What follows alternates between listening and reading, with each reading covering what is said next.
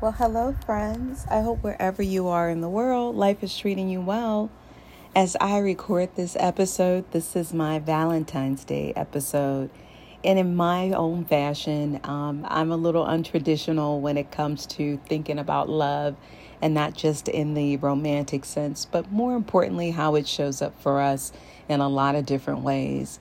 And that's what I want to talk through a little bit during this episode.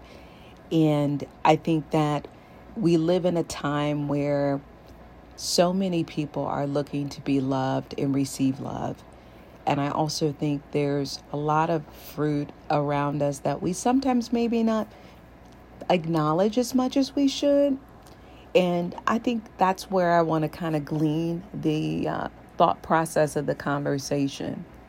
You know, a large part of my adult life, I have to admit, I've been in some kind of relationship, um, in a heterosexual relationship. And around Valentine's Day was always a volatile holiday for me. It's one of my favorites, and it got to be one of my favorites, honestly, because of my mom. My mom would make us these little cakes that were heart shaped and have the conversational hearts and decorations on them. And she just really decorated a couple of areas of our home around the holidays. And as kids, that made us feel so special. And I think that that's where my love of Valentine's Day really came from. I also want to couple it with when we were kids and we had to make our Valentine's Day boxes to receive our Valentine's Day in, our cards in. You know, we've gotten so super um, commercialized now that you can buy everything. And I still love getting the heart shaped, um, you know, cutouts and, you know, putting the little lace trim around it and just doing all the hallmark things of making it your own, you know, from scratch with your own hands and, and whatnot. And there's nothing wrong with people who aren't into crafts that don't do that. But from my perspective, those were some of the key things that I've really enjoyed the most about Valentine's Day. So as I got older, I had always envisioned that I would be out at some nice restaurant and it would be candlelit and it would be some wonderful man sitting across from me and we laughed, you know, have a wonderful meal, go back to a nice apartment or go to a hotel and have this wonderful, wonderful makeout section and all the things and and let me tell you to date that has not materialized. I've had some i've had some decent okay dates but um yeah none of that all was constructed.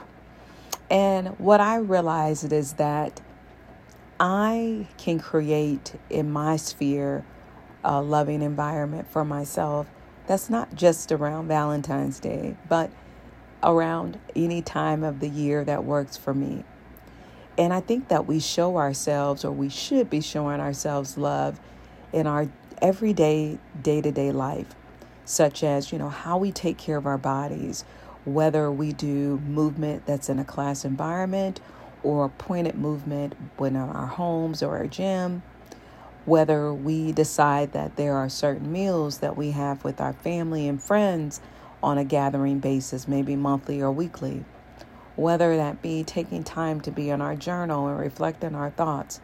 I think all of those are self reflective of loving things to yourself. And I think that as much as it, it is a very beautiful thing to have a beautiful, healthy love with a romantic partner, I think that we also need to glamorize having healthy love with people all around us, from our animals to our friends and to our relatives and our family. And it was ironic because this was one of the first Valentine's days where I thought about, I actually just wanted to go to Sephora. I know, weird request, or maybe not. and um, I want to get some of my makeup converted over to organic. I am on my kick of, hey, I'm turning 50 this year. So I'm really being more pointed about what I'm putting in my body, and that also goes for makeup. And one of the things that I wanted to do was slowly start converting some of my makeup over. and do it in a way where I am just razor sharp and I even have my travel makeup ready. Um, the thing I do often is take the makeup that I normally use and take that with me or try to put it in containers. And I'm ready to just be a big girl now and just have two different makeup things and make it work. I travel enough so the makeup wouldn't be sitting, you know, for a long time without being used. I will say at least if not every month, every couple of months I'm doing a trip, either it's work or, you know, it's personal. So I would definitely um, see some mileage. But that's the other thing I thought about. You know, what's loving for me? And that's something, again, in this season that's really important for me. The other aspect I thought about love is letting people know that. You know, I mentioned that my dad had passed away this past September of 23. And one of the things that I am most proud is that, you know, I told him I loved him and I had a lot of hard conversations and spent time with him. And I'm glad I did it because I don't have any regrets. Of course, I just wish we had more time, but here we are. And in his death, I've accepted that our relationship had its ebbs and flows, like all relationships. And the one thing I want to continue to do is to show up for the people that are alive and well now and let them know how I feel about them. One thing I learned that I can get better at is that I know that my mom is in a very good relationship with my bonus dad, and he does a very good job at taking care of her. But sometimes I think I negate the fact that there are things that I can do to be helpful to her or just to acknowledge the things she does for our family um, oftentimes, if there's get togethers, she hosts them at her home. She's been very instrumental in being a wonderful support system for my children. I love the fact that, you know, she's one of the few grounded people I can call if I need advice on things. Um, and I just want to pour into her while she's here. I don't want to say, man, I wish I would have made more plans to be with my mom and I didn't. And I encourage you especially if you have both of your parents alive, even if the relationship seems challenging, and I don't mean if people are putting you in harm's way, but if it's a relatively healthy relationship that you can navigate, I would encourage that you try to deepen that relationship. I think that one of the things that I'm also understanding more in this life is that as we get older, it is very challenging also to have friends that you regularly hook up with. And if you don't make an appointment to hook up, it won't happen. And it's not that people don't care about one another, life gets in the way. And there are lots of people in their time of life where their life is a little chaotic and they're just trying to get through their day. And it's hour to hour. I had a recent uh, conversation with a girlfriend who's going through some challenges right now. And I had to remember that that was me at one point in time, right? I was going through a very challenging situation and it was uh, a life unraveling, so to speak. And life as I knew it would never be the same. And I was unhinged in every possible way. And it took quite a long time for me to get footing. Now, of course, I can be calm and collective talking to someone because I'm no longer in the crisis of the fire. But I also have to admit that when there were people around me trying to give me guidance, oftentimes I was not in the space to receive it. I truly wasn't. And one of the things I will urge people to do if you so chose choose to is to lean on people in the counseling field to help you navigate some of the challenges that you are having in life. I think friends and well meaning relatives and even partners can definitely lend support. But I think having a safe space with a counselor is one of the truly most uh, beautiful experiences if it's coordinated correctly um, can be a beneficial thing because you're not making people in your life responsible for how you navigate that process. and you have a safe space where if you want to rant and rave and even talk about the people who are trying to be helpful, um, that you give them their space and you allow them to um,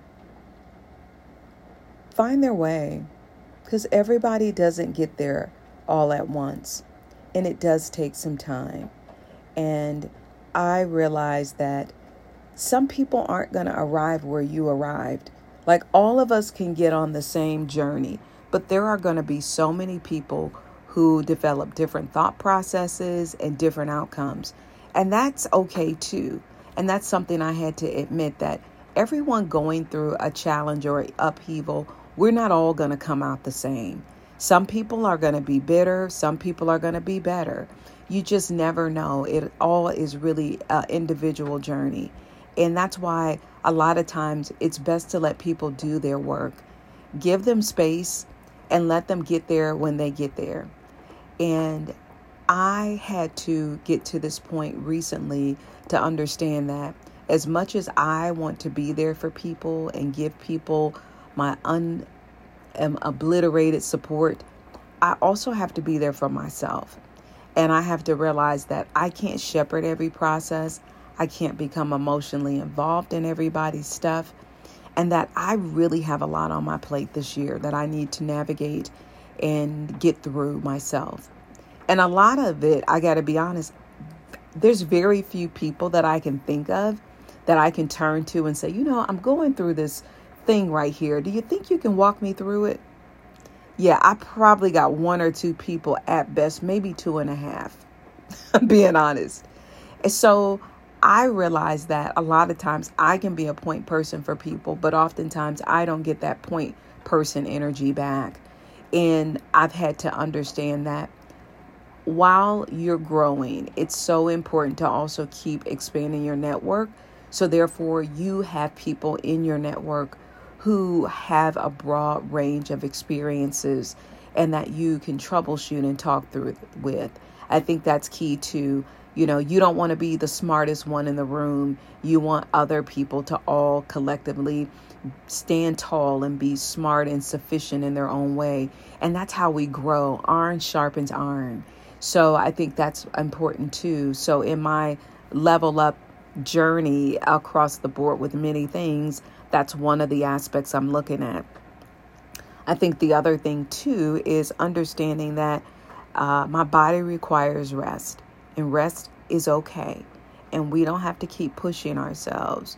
So that's the one thing I'm also working through too is to understand that you know, the world may say that this is the things that you have to do, but you have to make the world work for you. And again, I think that's one of the most loving things you can do for yourself. I actually have a meeting in another city next week. And I got to be honest, I'm not excited um, to drive, you know, two half hours or so um, in a total, probably four hours within a day. And it, it tuckers me out. Um, I got to be honest, it does. But the other thing of it too is that I'm learning to make these things work for me. I'm learning to be hyper vigilant, to not put a lot on my plate, to make sure that when I come home from my trips, that I have ease.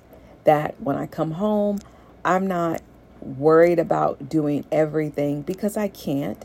I'm not worried about running around and trying to do errands.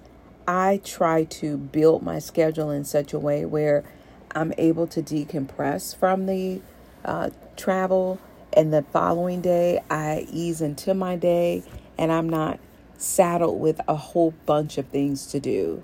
And I think that's the key of when you can take some time and have some hyper vigilance over your schedule that you do and that you take a holistic look and really really look at processes and not to make it feel like work but what works for you like it makes no sense that you keep doing a process that you really are struggling through and it's not yielding the results that you wanted.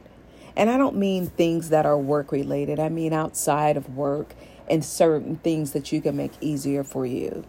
Like, for example, is it better for you to clean up all weekend?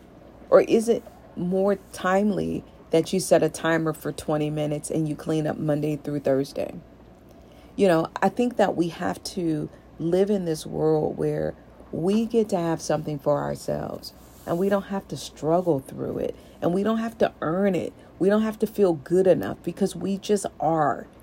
And I think that's the one thing I'm coming into this radical freedom of things just being just so, that everything doesn't have to be a struggle. Everything doesn't just have to be a thing where we just have to tuggle through it. We have to get more intentional about how we show up for ourselves and what we allow the world to do to us.